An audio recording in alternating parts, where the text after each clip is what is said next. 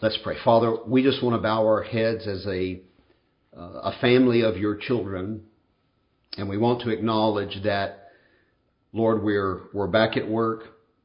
Lord, we are experiencing food in our pantry, in our refrigerator, and in our bellies this morning. Lord, we're experiencing just the best gifts, and we realize they all come from you. Lord, as we give this morning a portion back to the ministry, to the church, for the furtherance of the kingdom of God, we give as a celebration that our God is great. Lord, we rejoice with the healing of Anna. We rejoice with the salvation stories we've seen in the last few days. God, we rejoice that your grace is going out as a gift to save humanity. Lord, we rejoice that your material gifts and your wonderful care are upholding our, our physical needs. Lord, we celebrate you this morning and we rejoice that your love and your kindness and your peace is sustaining our hearts in a time of turbulence. God, we pray for our own country this morning as we go through our own uh, wildfires of protest and, and vandalism and looting and Lord, we pray that you would calm those spirits and calm those hearts and heal communities all over our own country. God, we pray for racism to be eradicated from the hearts and minds of the Americans, Lord, that we would look at our brothers and our sisters of every background and culture and color as our equals and our friends. God, we pray that Lord, you would heal our nation. We need it desperately.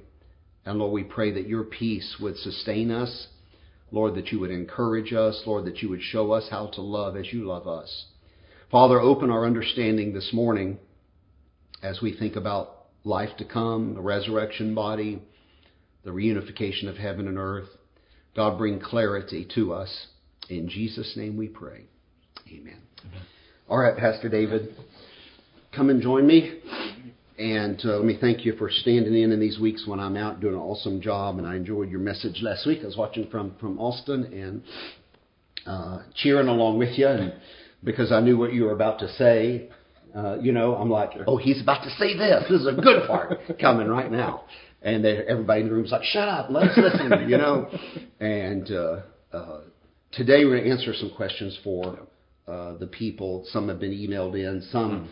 Are just essential questions you and I knew that we needed to answer as we wrap this series up.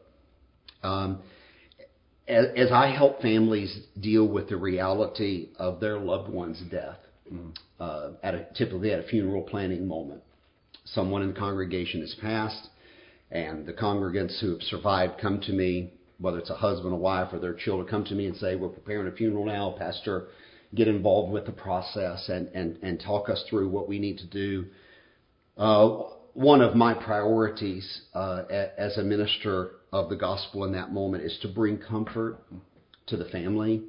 Uh, that's really my highest priority. Uh, their loved one is in a different situation now, and the funeral's not about that. Right.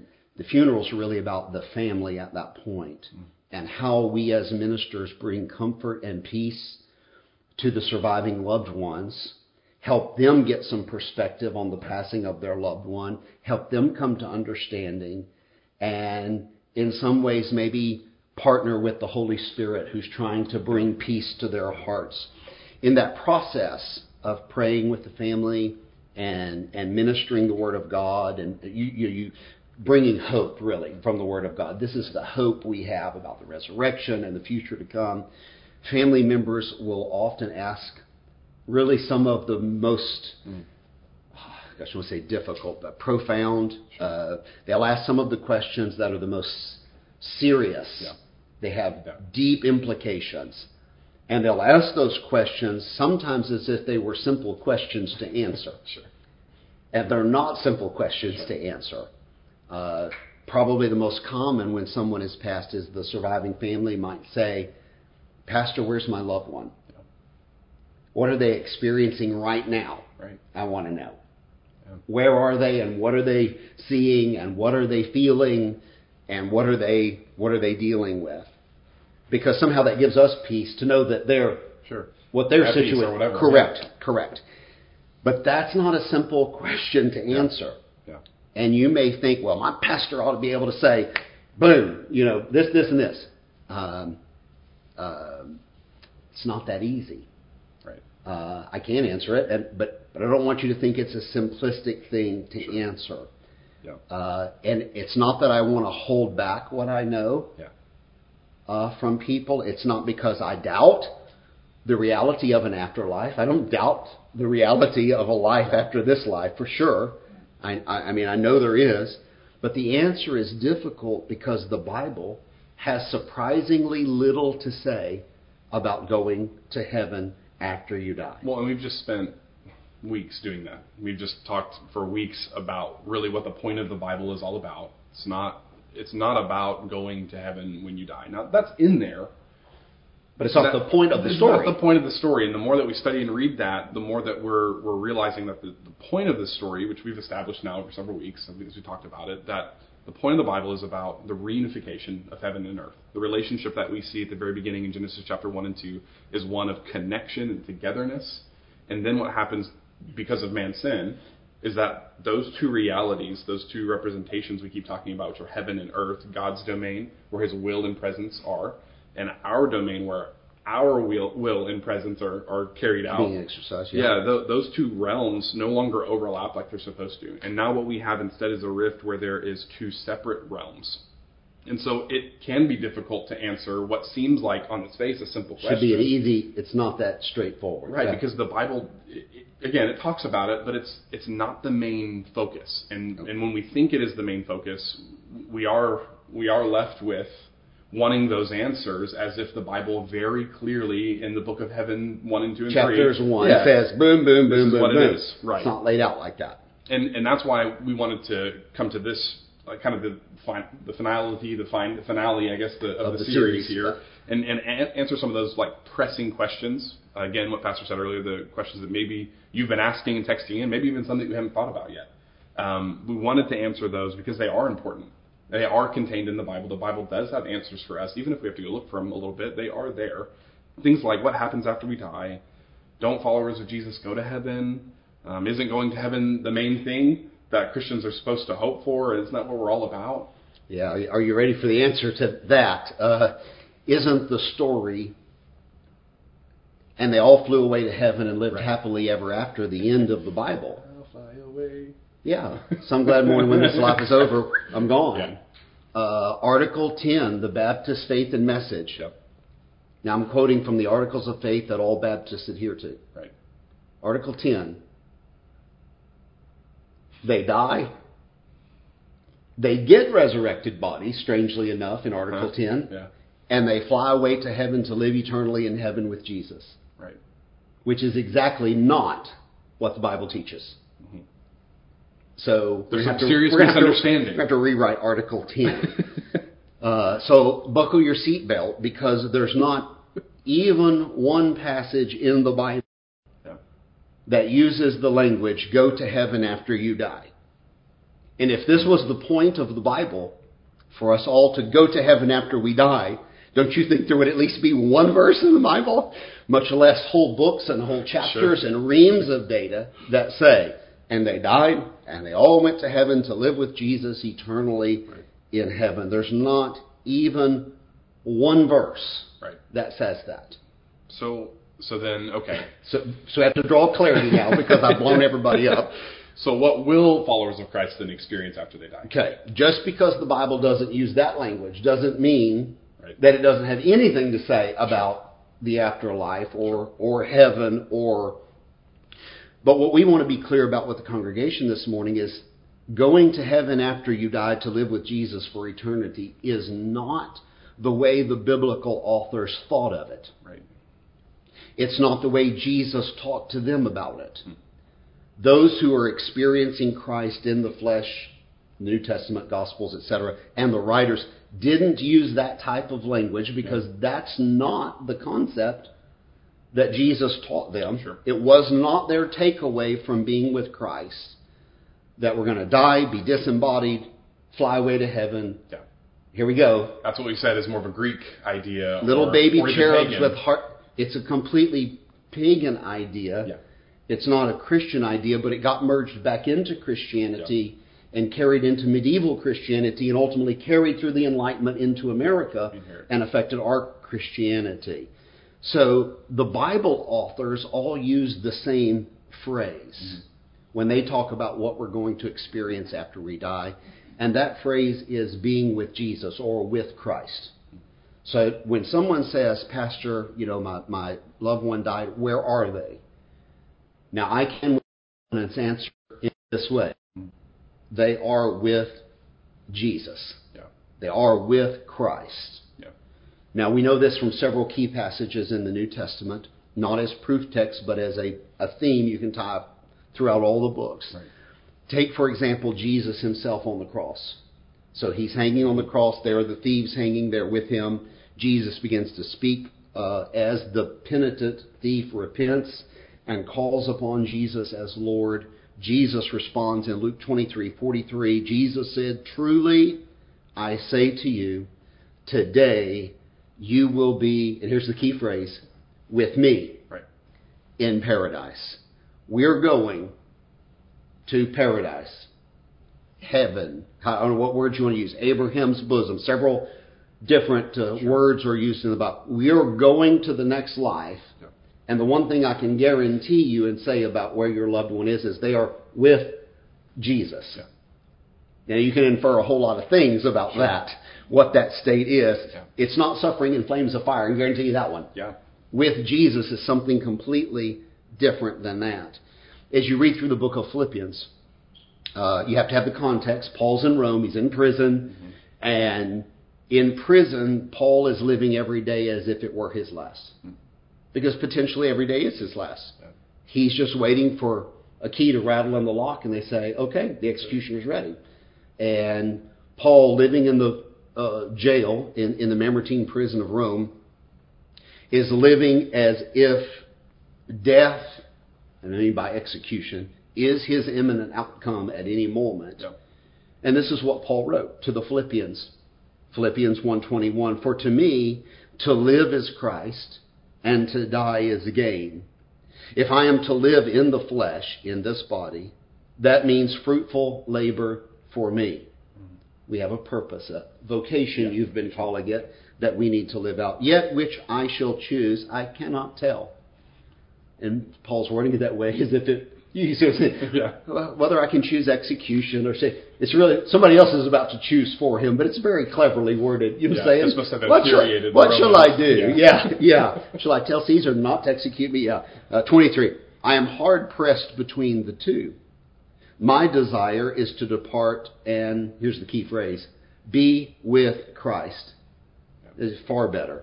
But to remain in the flesh is more necessary on your account. I'm sitting here writing the New Testament. And God, I'm living out my vocation even now in the flesh. But if the time comes to depart, well, okay. Win win. To live is Christ and to die is gain, is his thinking. Yes, I'd leave the body behind and I'd leave my ministry behind, but I would go to be with Jesus, be with Christ. Now that's the consistent theme of the New Testament. For those who've put their faith in Jesus as Lord and Savior, when you leave this life, you go to be with Christ. And what Paul's articulating is sure, it's going to leave my, uh, those who love me, it's going to leave my loved ones in a state of sadness. I get that. You're going to be sad if I'm gone. But for me, it's far better because I'm moving on with the next chapter of, of life to come. I'm a day closer to resurrection. I'm a day, you, you know, and you can understand that thinking as well. Uh, and to read between the lines, what we know is this. We know we'll be in a state of consciousness because you can't say it's far better or you can't say be with Christ and yet say But you don't. But you're not aware of that. I'm unaware, I'm Right. asleep, soul sleep, that kind of thing. Um, so let me say this: as far as you and I can deduce from the Word of God, our understanding is you're you're conscious, mm-hmm. you're in a state of bliss, you are definitely with the Lord. That's clear from the Scripture.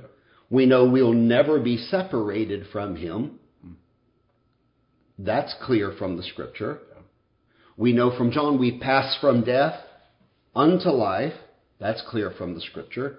So there's no more death in your future anywhere. That hmm. crossing over to the other side or whatever you want to call that disembodied experience is going to be fixed and is not a The future end, right. is not a future thing. Yeah, we we know that we also have to wait a while.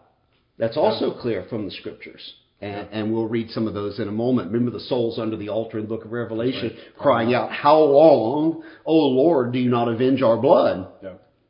uh, how long do we have to wait? A while is what Jesus tells them. Right. Yeah, and and he tells them what they're waiting for. Things have to play out. There's still lost people being saved. There's still work that's being done, and we have to be patient and let that play out before we all get those resurrected bodies and become complete together as the body of Christ.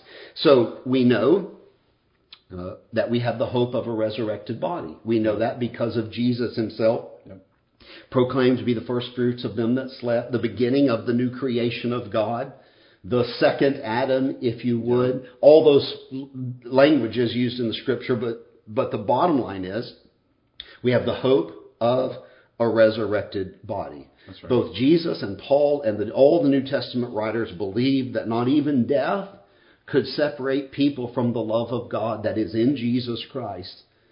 And they all believed that Jesus' followers would be with him after death. So this brings up a question because what you're saying is that we leave this body, we're talking about getting resurrected bodies. So what does that look like right now? When, when I leave this body and, I'm, and I go to be with the Lord, Right.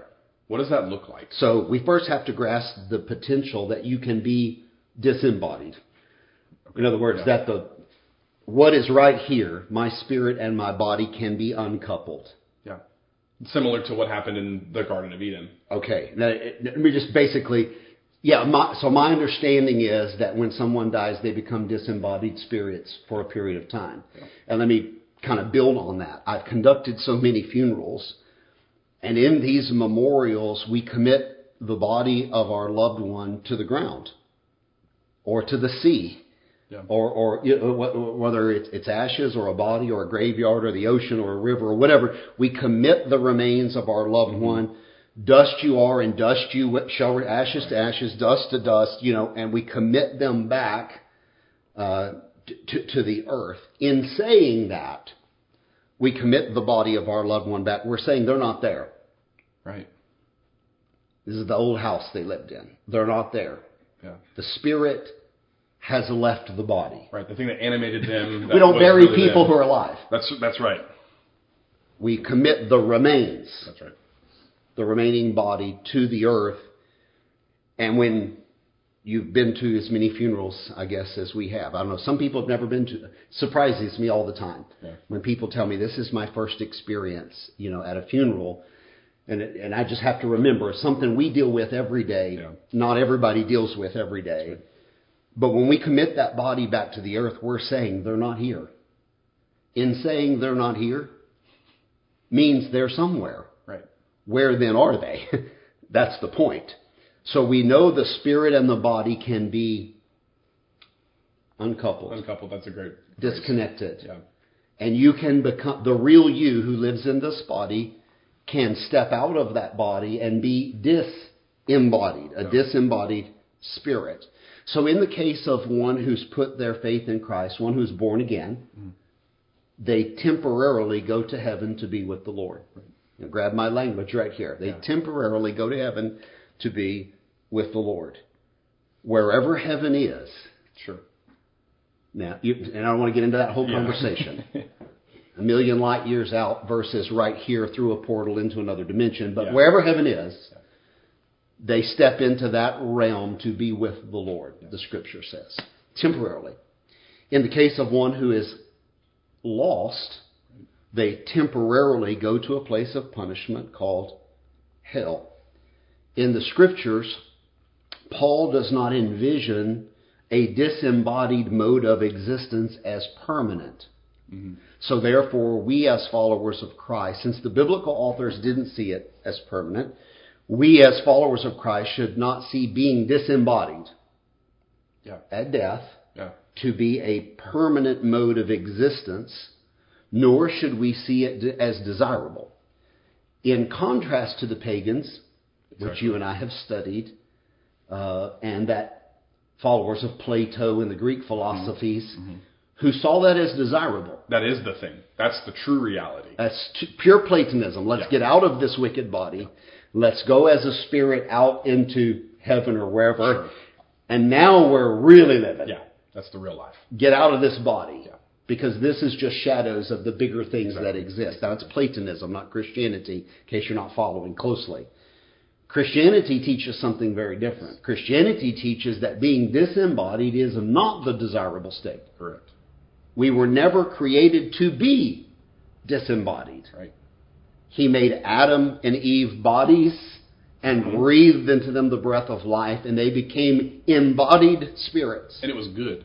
And the creation was so good. Yeah. That's what God keeps saying. This is so good.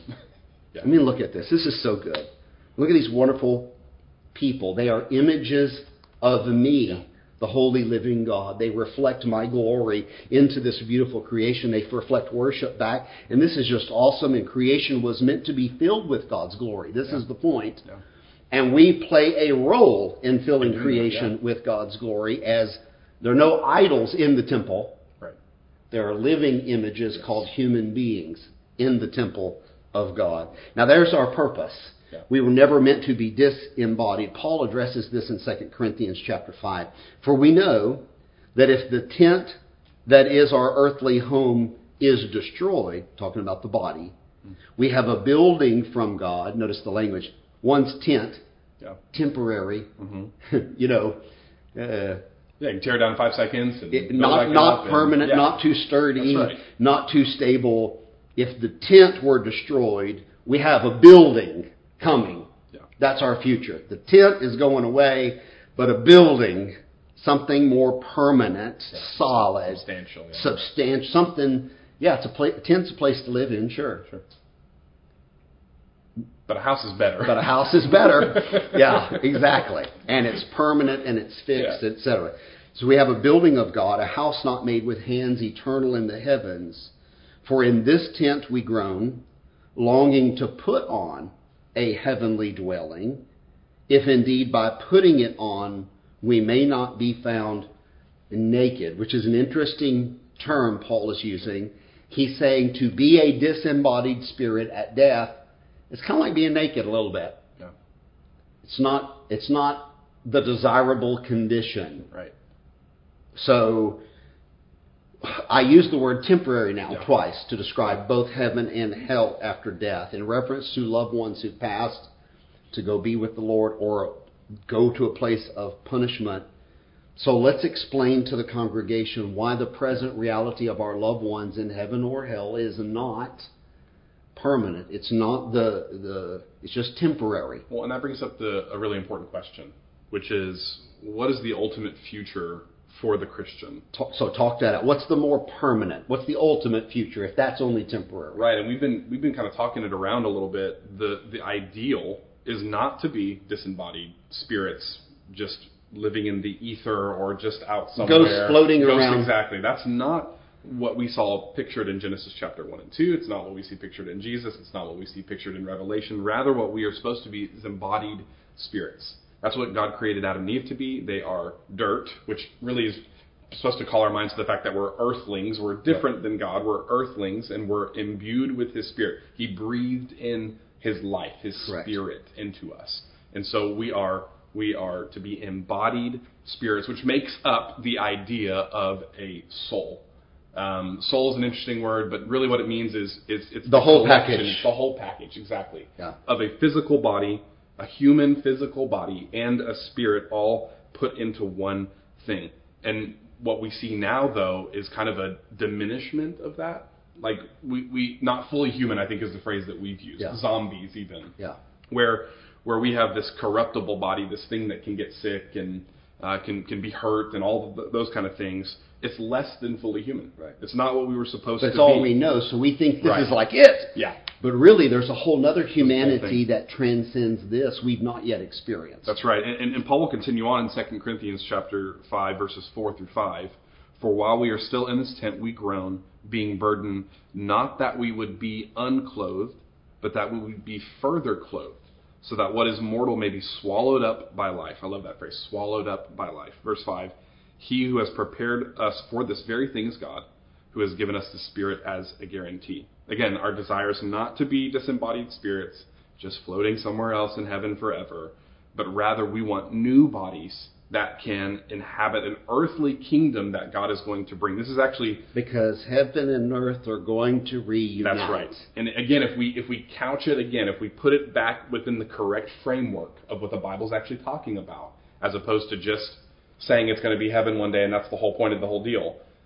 So we miss it that way. But if we put it back in the right framework, then we realize that the point of it is that God is going to create something new, or renew something rather, a new heaven and a new earth.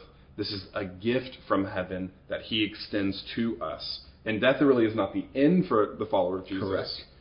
There's life beyond.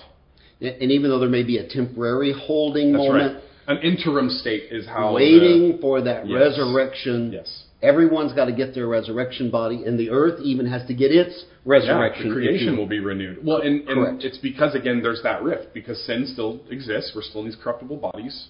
Everything hasn't been made right yet. We haven't seen the second coming of Christ. We don't bring that in. He does that. Correct. And so when that happens, things will once again overlap like they were always intended to, and we'll get a new body that can Right. exist within that overlapping reality. The kingdom has begun. That's right. It's inaugurated. That's right.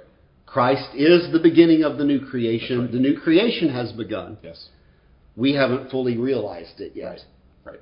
But while we're waiting, we're to be living out the kingdom of God and the Right principles of the kingdom and advancing the kingdom and proclaiming the good news Yes. of the kingdom Yes. even right now. Well, and we've emphasized that like a lot this, Okay. this whole series. You can't say it too much, even for me and for everybody. Um, so let's kind of get to some of the more pointed questions Yeah. that were being asked then. So since we've emphasized that, Yes, the kingdom now. a- and then a bigger realization in the future, Yeah. do, do we actually believe in a literal heaven, or for that matter, a literal hell?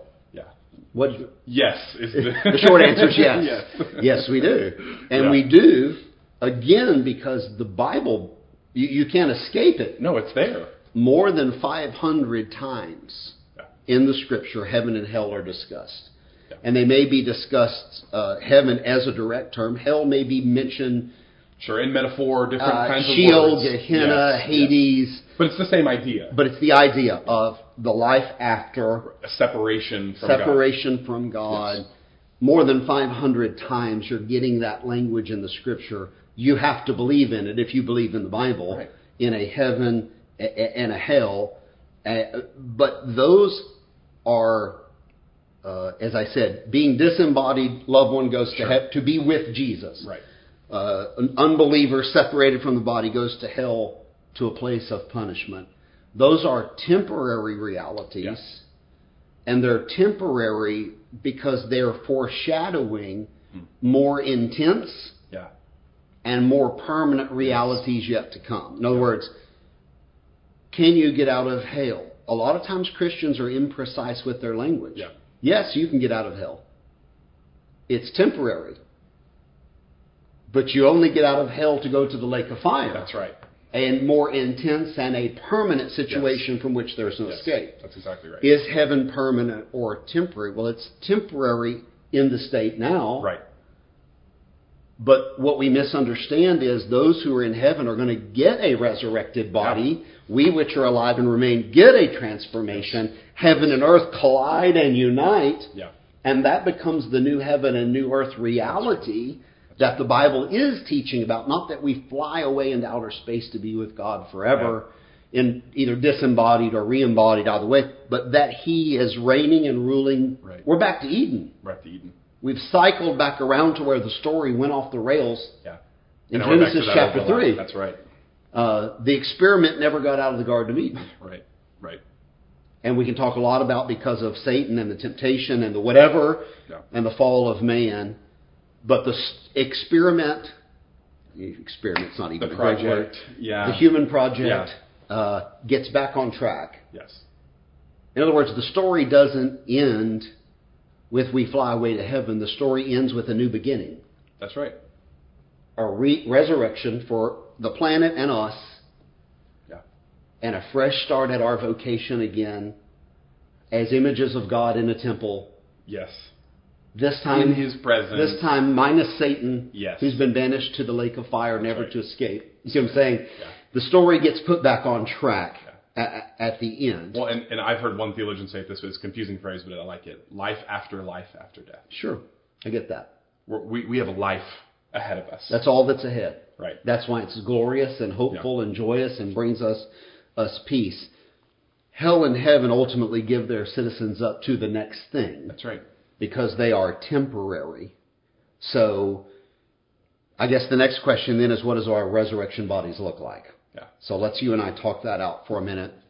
And I think uh, this is one of the hardest ones of all because we have glimpses of Jesus Mm-hmm. to talk about, but not lots of information beyond that. Yeah. Again, we don't have the, the books of first and second, third heavens. Or third, first, second, third resurrection. Right. Exactly. That tell us, you know, Yeah. a videotape image of what exactly we're going Correct. to see. We have Here- here's how your feet will look. Here's how high you can jump. Here's what you're, you know, we don't have that information. Yeah. We have glimpses of a resurrected Christ, uh, really in just a few chapters, yeah. few pages of our Bible Yeah. as we go into the book of Acts. And then And, and we even have Adam and Eve who were fully human at one point. glimpses of But that. again, glimpses of that again. So when Paul was pressed on this, again, he didn't have reams of information either. So when Paul was pressed, what does the resurrection body look like? What, when we rise from the, the, the grave, what does that look like? When Paul was pressed on this, oddly enough, he started talking about seeds. That's the answer. Yeah. So if you want to know what the resurrection's body's like, glimpses of Adam and Eve pre-fall, Mm-hmm. glimpses of resurrected Christ, 1 Corinthians 15, Paul talking about seeds. This really is what we've got. or uh, John, where he says, Yeah. when we shall see him, we shall be as he uh, You see what I'm saying? Yeah. You know, but that can mean very, and that's kind of hard to understand. it's a very you know? loose language Yeah, there. You know, uh, uh, anyway, here's what Paul said. Let me read a little of the seed talk. Okay. 1 Corinthians 15:35. Some will ask, "How are the dead raised? With what kind of body do they come?" You foolish person. Silly, silly people. Listen. What you sow does not come to life unless it dies. And what you sow is not the body that is to be, talking about seeds now, but a bare kernel, perhaps of wheat or some other grain. But God gives it a body as He has chosen to each kind of seed its own body. Let me skip down to verse 42 for sake of time. So it is with the resurrection of the dead. What is sown is perishable. This body Yeah. is not permanent. It, it breaks down. Yeah. Okay? It is perishable. But what is raised is imperishable. All right, Yeah. here's glimpses of the resurrection body now. Yeah. So it, uh, verse 43, it is sown in dishonor, it is raised in glory. Now, whatever glory you think man has, whatever masculinity, femininity are, whatever handsomeness and beauty are, whatever man's highest glory of accomplishment is, it's absolutely nothing compared to what's coming. Yeah. Because this glory that we know now is called actually dishonor. Yeah. but it will be raised Yeah. in glory. It is sown in weakness, it is raised in power. It is sown a natural body, it is raised a spiritual body. If there is a natural body, hello, there is a spiritual body. Verse 47. The first man was from the earth. Now he goes back to Adam again Yeah. to try to describe it's important to get this what's right. the coming body look like. We have to hearken back to the first man and woman. The first man was from the earth, is what you talked mm-hmm. about. Yeah. He was an earthling, Yeah. Made from earth, for earth, Yes. a man of dust. The second man is from heaven. It's He- heaven connecting to human body now. Earthlings that are born from heaven. Yeah. You know, we're, we're coming back to something now. As was the man of dust, so also are those who are of dust. And as is the man from heaven, so also are those who are of heaven. And just as we have borne the image of the man of dust, just as we bear the image of Adam and Eve, so shall also we bear the image of the man from heaven. Yeah. Well, the only real image we have of the new creation from heaven Yeah. is the resurrected Jesus Christ. Yeah. So let's talk about the resurrection body. Here's what we know about the resurrection body it is similar, but not exactly like this body. Right. This is what we can deduce from the glimpses of Jesus between his resurrection and ascension. Recognizable as Jesus, the man, mm-hmm. Jesus, mm-hmm. that they knew from Nazareth, the carpenter's son, Yeah. recognizable, but not completely recognizable. Yeah. There's several moments where like people, his closest followers, didn't realize it was They're, they're looking at him and talking to him and don't recognize who it is. And then all of a sudden they're like, wait a second. Yeah, that was You're Jesus. so Yeah. he's recognizable, but not immediately. Yes. Let, let me just throw you a curveball here, Dave. How tall are you? Uh, six, eight and a half. No, I'm six two. So I'm five nine and a half. if I knocked on your door and was looking you eyeball to eyeball, a six two Bobby Harrell, would you recognize me immediately? Probably. Let me twist it again. If I had jet black hair, or, Yeah. or, or as I did as a teenager, had reddish brown hair. Yeah. If I had reddish brown hair and was six foot three? Yeah. Okay. six foot three Yeah. with red brown hair, and I knocked on your or passed you on the street. Yeah. What's up, Dave? I may not know. How you doing, Dave? You'd be like, "Wow, guy? you're familiar, but I don't recognize right. you." You see what I'm saying? Yeah. What if some of my imperfections were gone and made perfect in some way? I was me, but more me. Yeah. Me, but a, maybe a slightly different version of me. Yeah. But still, essentially, you. Because there's some things about all of us that we are praying will be fixed in the resurrection. Yeah. Um, a lot of people are like, you know, will I still have this nose? Will I have any abs in the rest? Will I have? And the list goes on and on and on. You know what I'm saying? Yeah. Uh, will things be lifted and firm and and uh, just all kinds of things? People have asked about the resurrection body. Uh, you will be you, Yeah.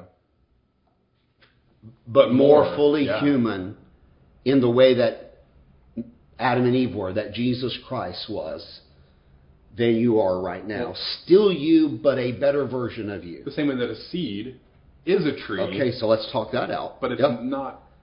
It's not fully So there. here's yet. this watermelon seed. It is a watermelon. Yeah. Potentially. Absolutely. Sure. Uh, its destiny is to be Yeah. and bear that image of the watermelon. Yeah. But right now it looks like a dried up little black seed that somebody spit. Yeah. Okay? But let that thing die and be planted. Right. And that seed then brings forth its full potential. And you and I walk through the fields of summer and pluck this monster melon, Right. you know, take it in and put it in an ice chest with 40 pounds of ice, and 20 hours later cut that thing open and Yeah. it's reached its full glory, you know? Are you a pu- guy that puts salt on the Uh, watermelon? I'm fine with that too. Okay. Uh, in the way that an acorn Yeah. is an oak tree Not yet, but in its full It be, potential. yes. If it realizes Yeah. its destiny, Yeah. this acorn, this seed is destined to be this. It is inglorious right. and fragile, and we don't know if it's going to really get it, get it done. Yeah. But it has the potential to be this glorious, massive. You know, you've seen one of those hundred-year-old oak trees. Yeah. that's just California with fan- red oaks. Yeah. Yeah. That's the potential within the seed. So, and this is the language that's being used. Yeah. You think you're all that right now. Just wait. You're just the acorn. You have not yet come into your full glory Yeah. of what true full humanity in a resurrection body is really all about. And and whatever they're trying to refer to here, the whole idea is that it's material. It's material. It's physical. It's a real body. Yes. It's not a ghost. It's not No. just figurative speech. No, absolutely. It's not just metaphor. This is we're talking literal here. Physical, embodied spirits, just like what Jesus showed us when he was resurrected. He ate with his disciples. They had a fish breakfast, I I think, when when they're out fishing with the disciples. Uh, they uh, Thomas touches the scar on Jesus. I think this side. He's over very here. physical. Yeah, he's he's a physical, but he does stuff that doesn't seem That transcends physical. our right. understanding of a physical That's body Like he appears and disappears. in rooms that are locked somehow, Correct. and he disappears. He can disappear here and appear way over here. He has the ability to travel, it appears, in some other way. Yeah. We don't know anything about that No. except what we just see it and we say, "Wow, right. we don't." Okay, where is First Yeah. Spiritual Travel, Chapter Three? I'd like to read that. Yeah. And know more about how I can travel in my resurrected body and how a physical material body can go through material solid objects. Right. We know nothing about that. Yeah, and and it, it it's category blowing because we think of ghosts when we think of that, but that's Correct. not what Jesus. He was a physical for us. body. That's right. And Yes. and Adam and Eve again are the same way. They are wholly physical beings. They show us what complete humans who are connected. This is the, this is the whole point. They're connected to the source of life, which is God. Yeah. So apart from that, you, you, you're not anything. And so what, what we see in them is that they can be directly in God's presence. They're walking with God in the garden, and they're not. They're There's no eat, they, fear. they eat. That's right. They're told to reproduce. Yep. They That's worship physical. God. They fellowship with God. Spiritual is touching physical. That's right. Heaven is touching earth. You say, are they spiritual or physical? Yes, is the answer. And and And our categories we're using right now don't always fit. That's right. And and the beauty of that is there's harmony. When when the spiritual and the physical are overlapped like they're supposed to be, heaven and earth like they're supposed to be, there's harmony with animals, there's harmony in the creation, and even further there's harmony between people. Yeah, that's a thread I'd just love to pull. We don't have the time. Yeah. What our planet desperately needs is healing, Absolutely. both soci- on a societal level, the way humans interact, Yeah. But also the planet itself Yeah. needs healing. Um, it's coming. It's coming. This is the future. This is the hoped for future. There is renewal on the horizon. And, Right. and all, all of these images, they point to what we will look like, what we'll be like in the resurrection. And, and we can't go so far, but kind of the things we do know is that we'll be healthy and whole, that we'll be in harmony with God, Yep. with each other, with the creation. We'll be recognizable. Um, you know, some in some way they they still But knew at- it was Jesus. But at that point, everybody will be in the same. You see what I'm saying? Exactly. We're kind of all in the same boat at That's that right. point. If I'm not quite as recognizable, but still recognized, so are you. yeah, Maybe we get to rediscover all of our relationships again won't that be fun? in a fresh way. Yeah. You know, get to re-meet everybody and maybe have a deja vu. Man, I know you. Yeah, come on, man. We met. Yeah, this Yes. is the new me. Look at this. and without the filter of masks or suspicion or what is that person thinking or whatever it's going to be completely open and honest and beautiful and somehow there seems to be memory Mhm. we seem to know who we are Correct. uh, jesus knew who his disciples Again, were this is why we believe when we leave this life, there is we remain conscious conscious. That's right. You keep your consciousness. You keep your personality. You Yep. keep you, yeah which includes then some memories, sure experiences. You keep you. yeah you're not a robot that just gets transformed into some ideal picture or of whatever it might be you're still you some way But you get gloriously repackaged That's right. somehow. that's right And again, I'd love to explain it in better terms, but we don't have them. Well, and that's that idea of incorruptible too. That that our bodies are going to be something brand new, where our our desire to live for God and our desire to not sin will finally match up with our body's ability to, To keep so. that, yeah, that's right. yeah. Now, this is speculation because we don't actually know, but there might be some ability to enhance your appearance. Again, Jesus was recognizable, but but, But not. not. So what what is that all about? Yeah. Maybe instant travel, like we've talked about, Yeah. the ability to you know The ability to, walls or in, in how we understand physics to work. sure might be bent. Well, again, uh, we're not having a funeral in Romania. We're having a celebration service. Yeah. So if God wants to change things, He certainly can in this material world. We've seen it. So in the world to come, surely uh, physics will be changed as we understand That's right. it. That's right. Because His solid physical body could go through another solid physical object, Right.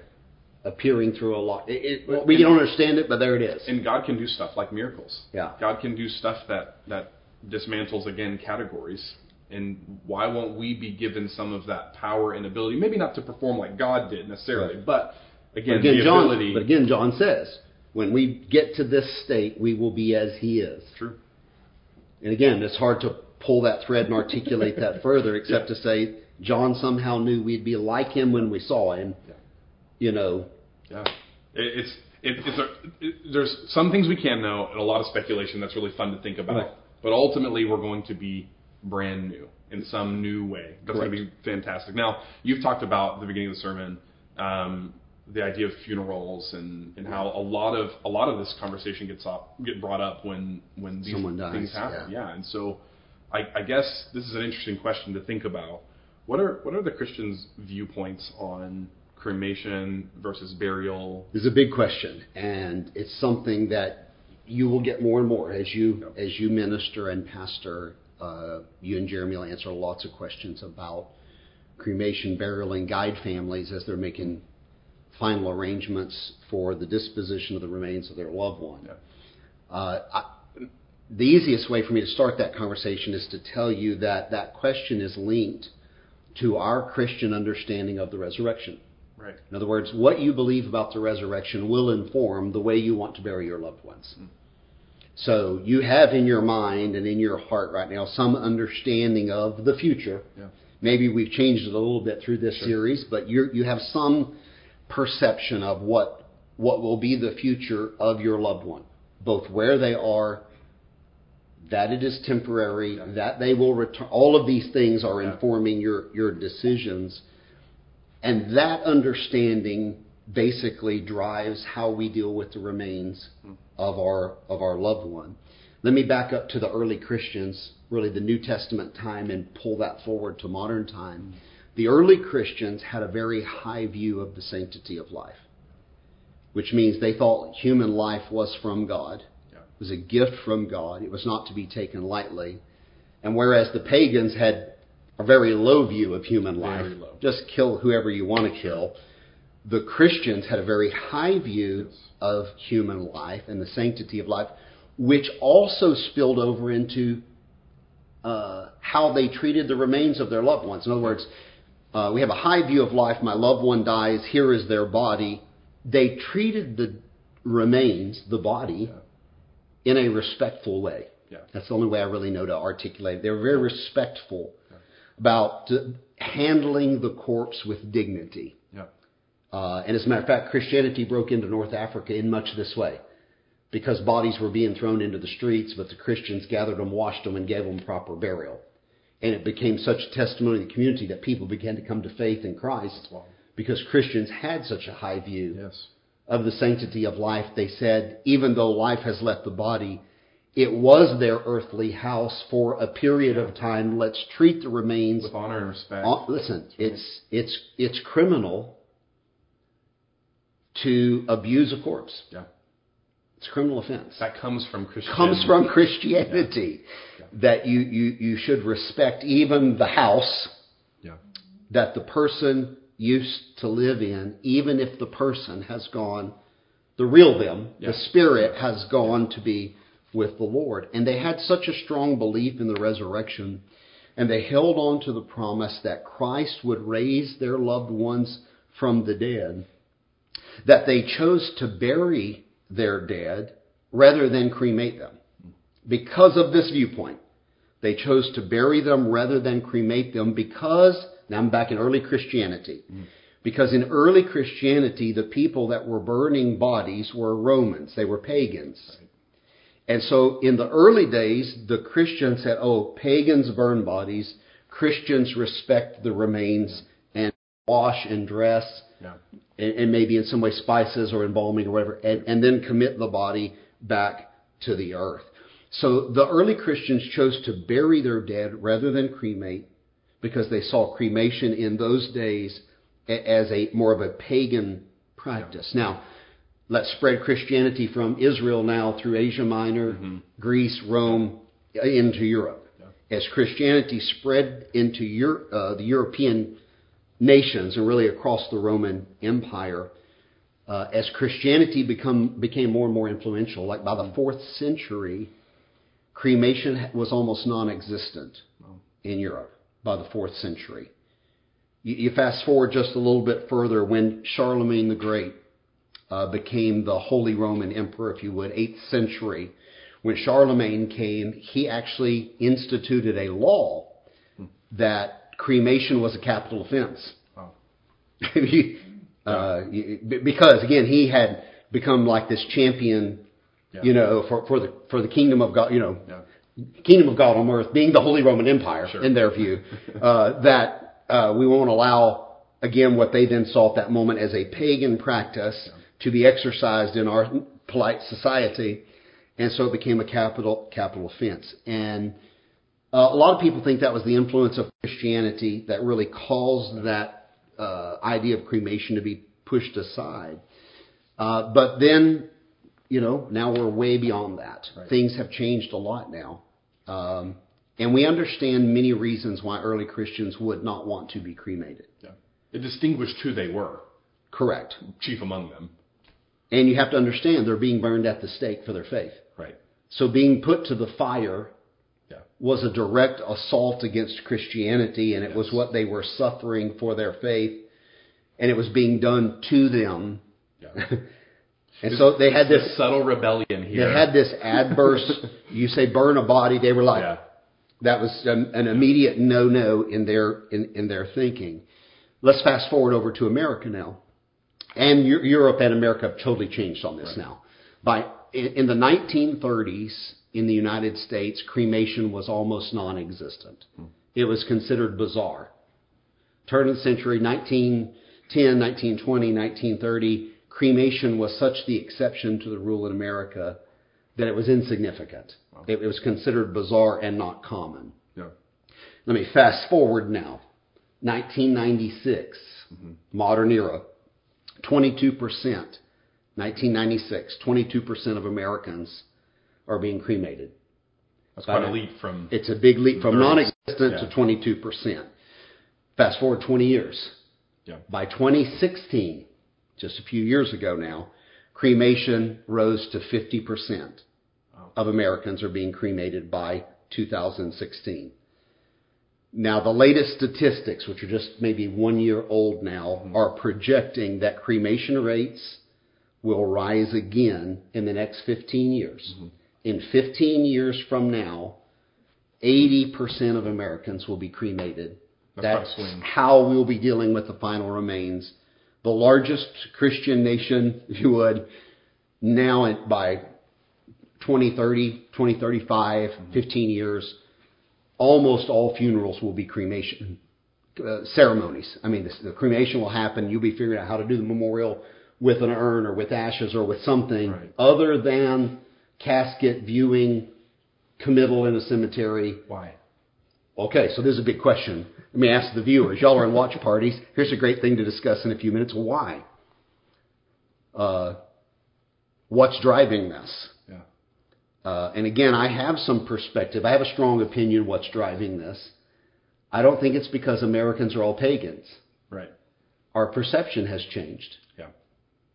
Couple that with most people are being cremated not as a matter of theology or religious belief, they're being cremated as a matter of economics. Hmm. It's a financial decision. Yeah.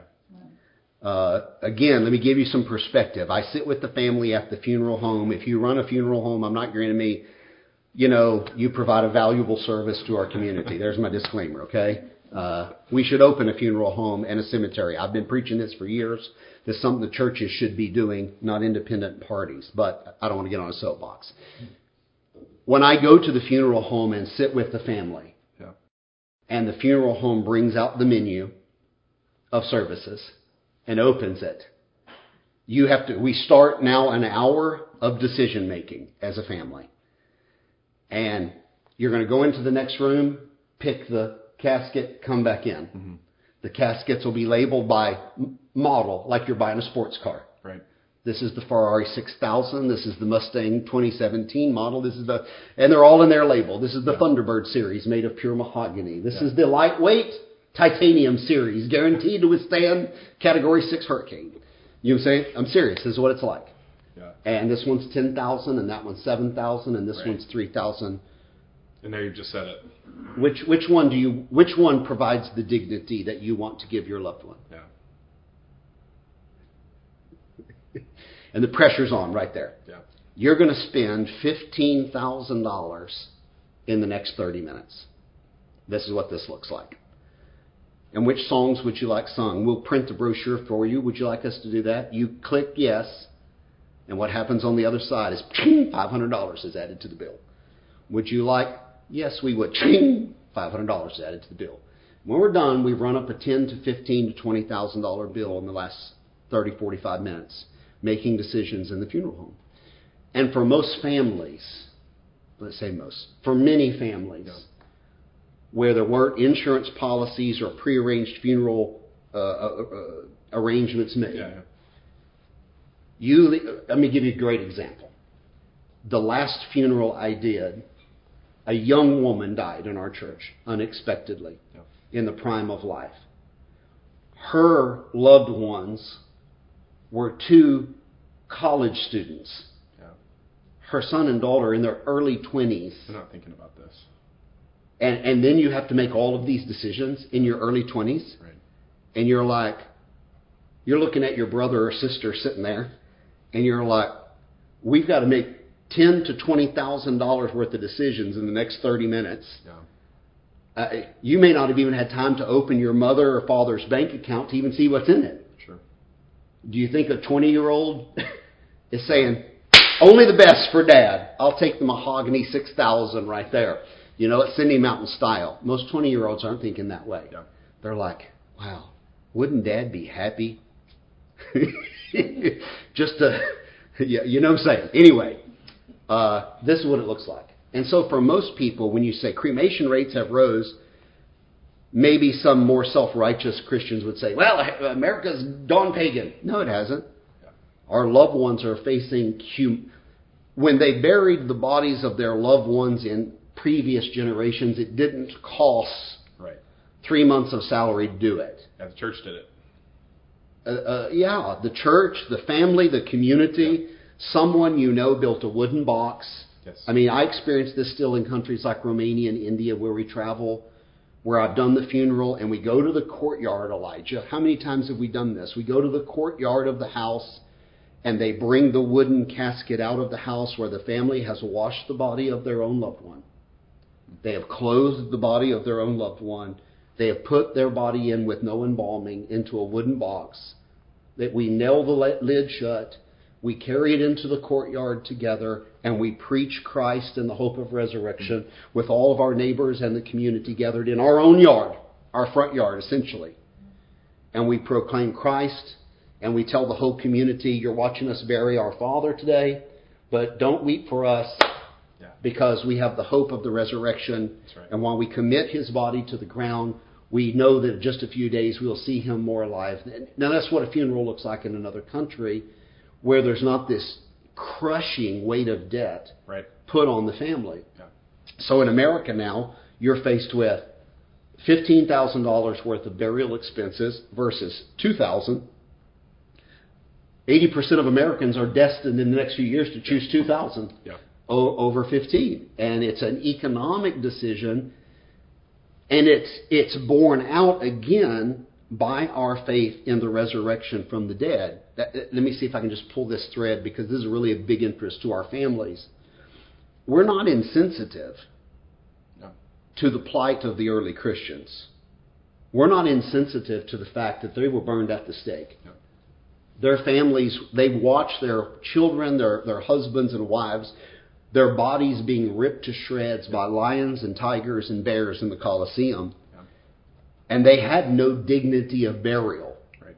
The animals ate their loved ones. Yeah. And any chunks that remained were gathered up by the Roman janitor of the Colosseum and thrown in the trash or incinerated in a Yes. fire. There was no proper Christian burial Yeah. in that no words were said, no no you know what I'm saying? Yeah. It Not was a formal service. it was a violent and abrupt end Yeah. to a beautiful life. And it wasn't like six people. Yeah. We're talking millions of believers have met a violent end to their lives. Which is why ancient Christians tried to inter the remains, mm-hmm. And if they didn't have the whole body, would gather. Even we follow this practice in America from a military point of view. Yeah. If one of our servicemen or women are Yeah.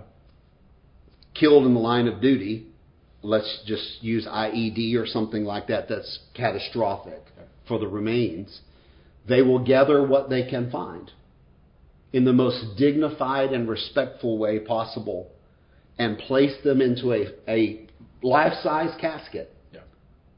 even if there's only this much left of our loved one. Yeah.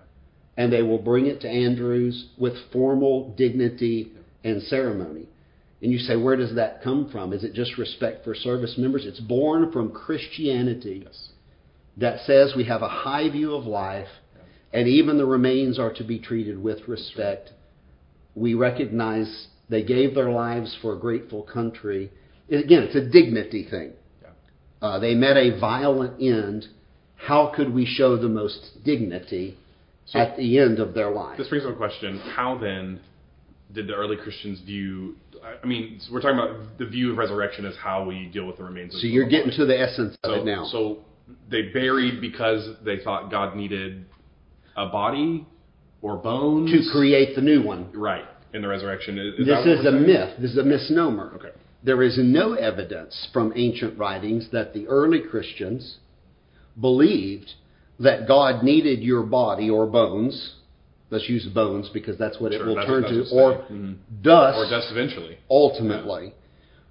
If you hold the position that God needs your remains in order to make your new body, my question to you would be one, what evidence do you have for that? There is none biblically or in the ancient writings. Two, how much of your body does God need to make your new body? Yeah.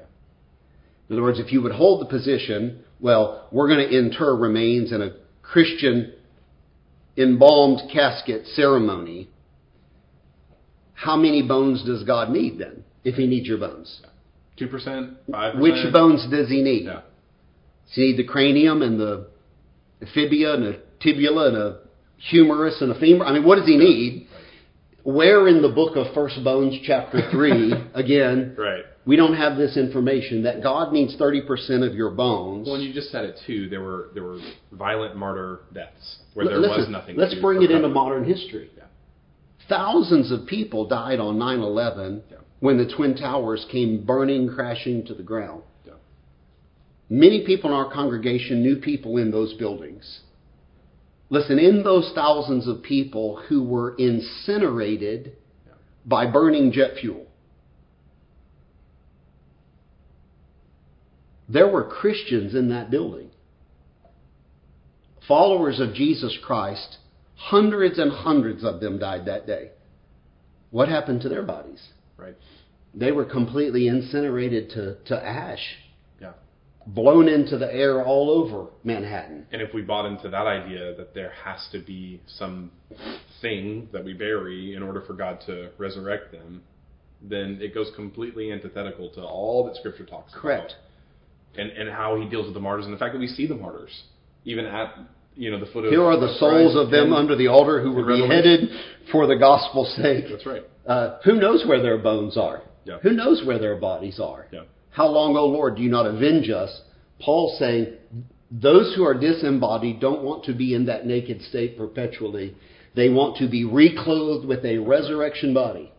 Now, where the guy's head is and where his body is, is irrelevant. Yeah. We're talking about a God that could create everything from nothing, From nothing. Yep. can certainly recreate your. He created Adam's body from From dust. dust. and dirt. And again, I think this is beautiful. There is the first Adam. Here comes the second Adam. And what God is saying to us is, I don't need your remains to create your new body. Yeah. I can create your new body purely from the dust as I did the first Adam. And it's almost like saying this when I relaunch, Yeah. when the earth gets its resurrection and you get your resurrection, I can just pull again our bodies from the dust of the earth. Listen, how many Christians have gone down in the ocean? Yeah. Where are they? Right. What happened to their remains? I mean, a shark got them, and a crab got them, and a and, and th- listen, they buried them at sea in the Gulf, and a week later they're they're in the Mediterranean and the North Atlantic and the Pacific. You see what I'm saying? I mean, you really think this through to its logical end, and you'll realize uh, our, our our our loved ones potentially are everywhere. It's a sensitive subject, and it's something that you we need to be discussing with our family. Yeah. First of all, uh, and maybe we were hoping, as we talked through this message, that maybe this would give some of you a moment to sit down with mom and dad, grandma and grandpa, and have a discussion, and just say, you know what, uh, we talked about this Sunday at church, uh, and I just want to bring this up with you. How do you see this playing out? What you, nobody wants to talk about death, first of all, so it's always a sensitive subject. Sure. And I'm not wishing that it would happen soon. You may have to give some disclaimers. You know what I'm saying? I'm not. I'm not hoping for anything. I'm just saying I want to be prepared when this happens. To know what your thoughts and wishes are about about your your remains. So you should discuss this with your family, and you should not wait. These are conversations that people should be having hmm. as a part of family talk once in a while. Yeah. Just so your kids know if you haven't written it down somewhere, and that would always be good too. But if you haven't, then at least verbally tell them this is what I expect. Because I can tell you this from being on the pastoral side of this, every family sits down and says, "My loved one wanted."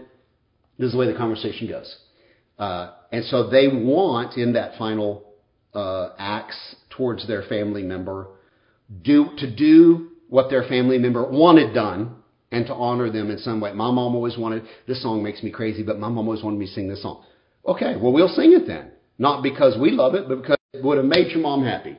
And when the singing of it today, we'll all remember how happy this song made her, and we'll rejoice that she was a part of our lives, if that makes clarity on, on the subject. So, uh, my dad chose burial. I'll just be personal for a minute. My dad chose burial. He's buried over at the National Cemetery in Grand Prairie, the military cemetery.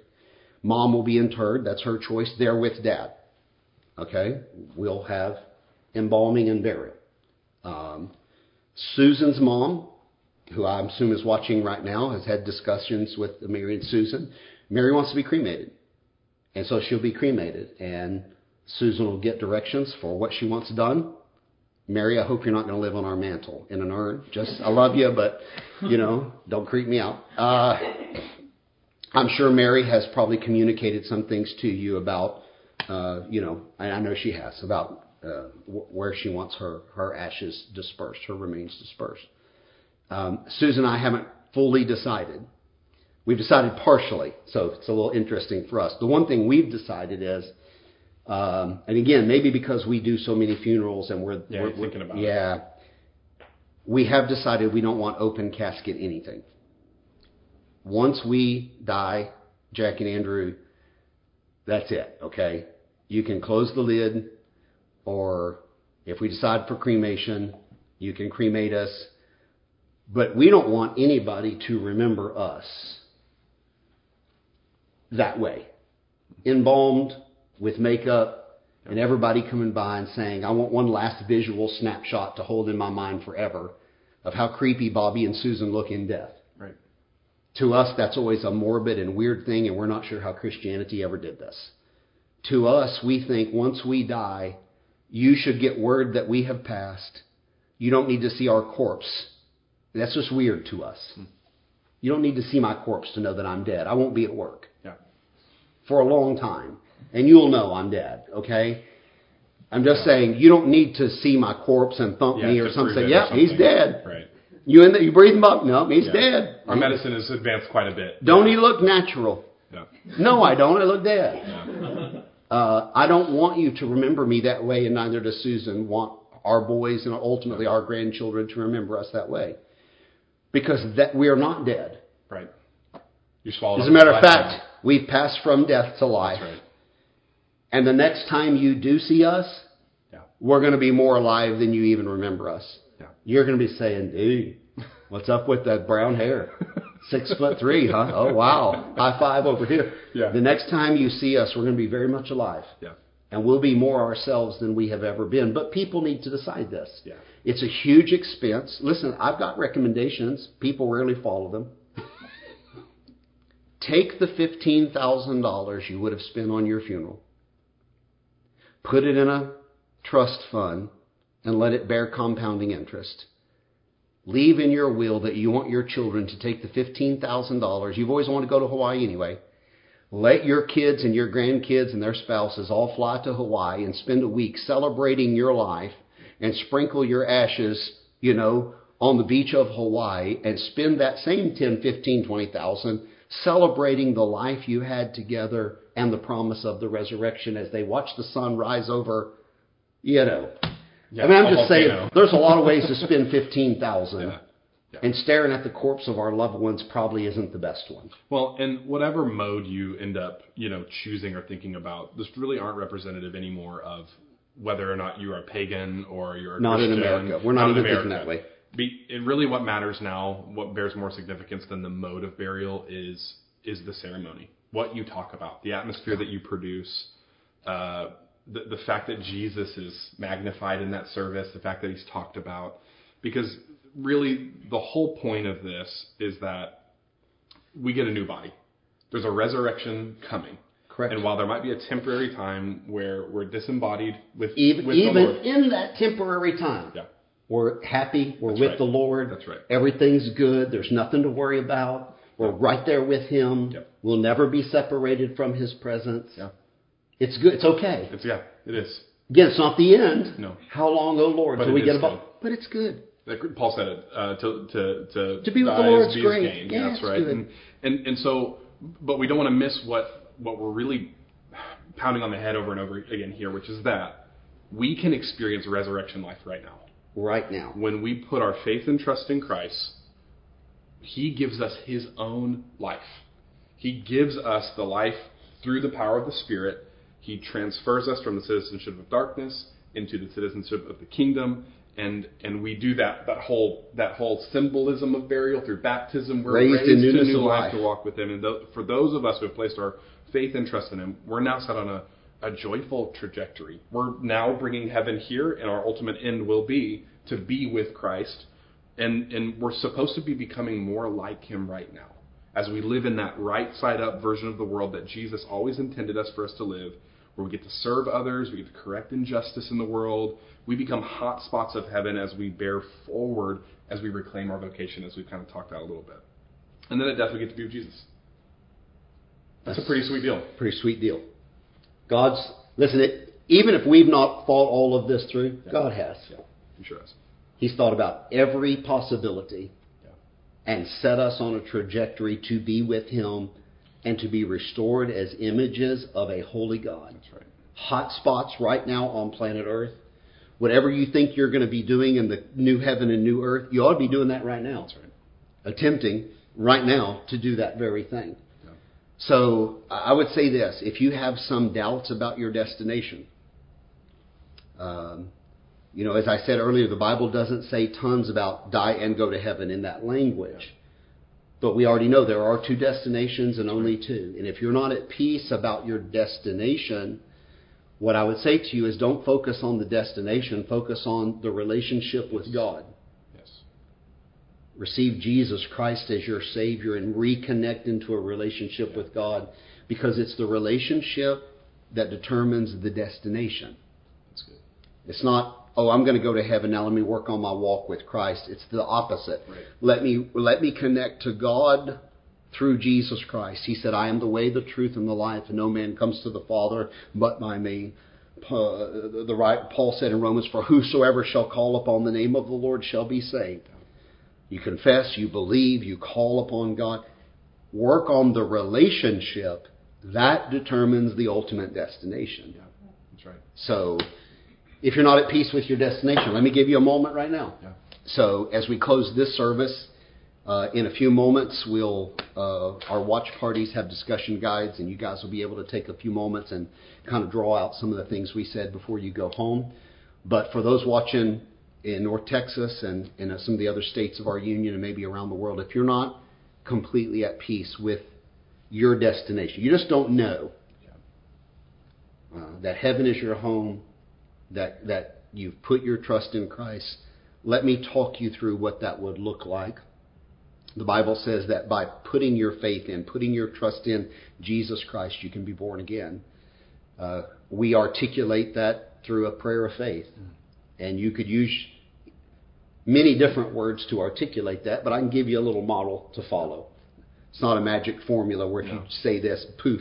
God It- has to do it or whatever but it's your be- it's you believing that's right and articulating that belief and by faith receiving Christ. and God honors that God honors that. Yeah. He credits it to you through faith as, as it were your own righteousness or the righteousness of God imputed to you. Let's pray together. If you've never received Christ, you ought to, you ought to pray from your inner heart to God in this way. Dear God, I believe you are. And Jesus, I believe you are who you claim to be, the very Son of God. God come down to earth as a man. And Lord, I believe that. I believe you lived a perfect life. I believe you laid down your life on the cross for me. That in dying there, you were not dying for your crimes, you were dying for my sins. And you gave your life for me. I believe you were buried and rose again. And you gave me the promise through you of a resurrection as well. And this morning, Lord, I want to confess to you that I'm a sinner and I can't save myself. I need you. And so, the best way that I know today, I'm going to put my trust and my faith in you. Jesus, I, I ask you right now to forgive me of my sins. Come into my heart and into my life. Save me from my sins. And Lord, connect me to you forever in a relationship. Be my King, be my Lord, be my Savior. And Lord, from this day forward, help me to see that my, my life is in you, my hope is in you, and Lord, help me to live for you. Fill me now as a born again Christian with your Holy Spirit and live in my heart and in my life forever. Thank you for loving me and thank you for saving me today. In Jesus' name, amen. Amen.